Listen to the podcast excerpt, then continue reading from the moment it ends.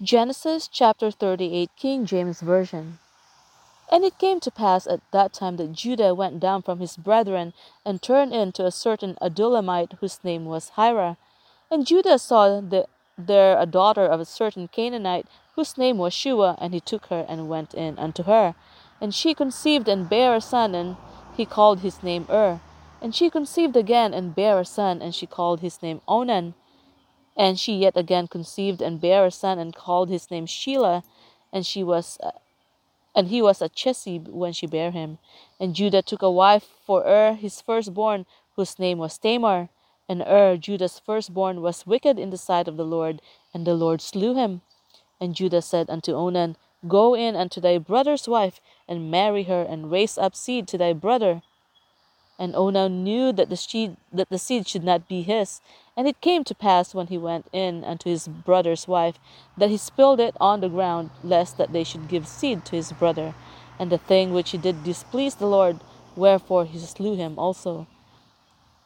Then said Judah to Tamar his daughter in law, Remain a widow at thy father's house till Shelah my son be grown, for he said, Lest peradventure he die also as his brethren did. And Tamar went and dwelt in her father's house.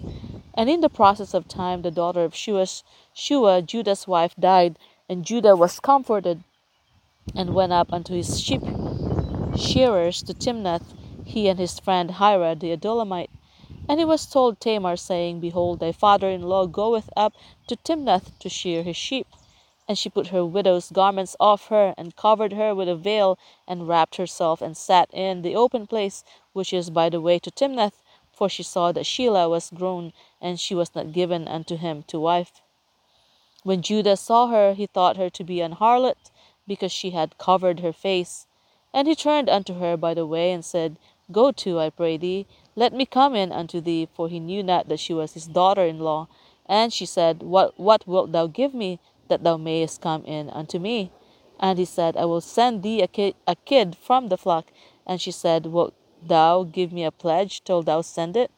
And he said, What pledge should I give thee? And she said, Thy signet, and thy bracelets, and thy staff that is in thine hand. And he gave it her, and came in unto her, and she conceived by him. And she arose and went away, and laid by her veil from her, and put on the garments of her widowhood. And Judah sent the kid by the hand of his friend the Adullamite to receive his pledge from the woman's hand, but he found her not. Then he asked the men of the place, saying, Where is the harlot that was openly by the wayside? And they said, There was no harlot in this place. And he returned to Judah and said, I cannot find her. And also the men of the place said that there was no harlot in this place.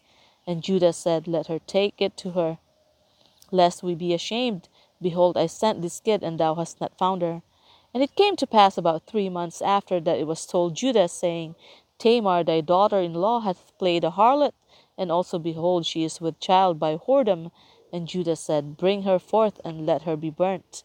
When she was brought forth, she sent to her father in law, saying, By the man whose these are am I with child. And she said, Discern, I pray thee, whose are these, the signet, and bracelets, and staff. And Judah acknowledged them and said, She hath been more righteous than I, because that I gave her not to Shelah my son, and he knew her no more. And he knew her again no more. And it came to pass in the time of her travail that behold twins were in her womb.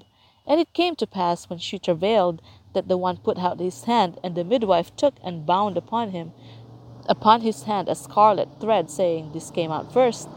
And it came to pass, as he drew back his hand, that behold, his brother came out, and, his, and she said, How hast thou broken forth? This breach be upon thee. Therefore his name was called Pharez. And afterward came out his brother, that had the scarlet thread upon his hand, and his name was called Zarah.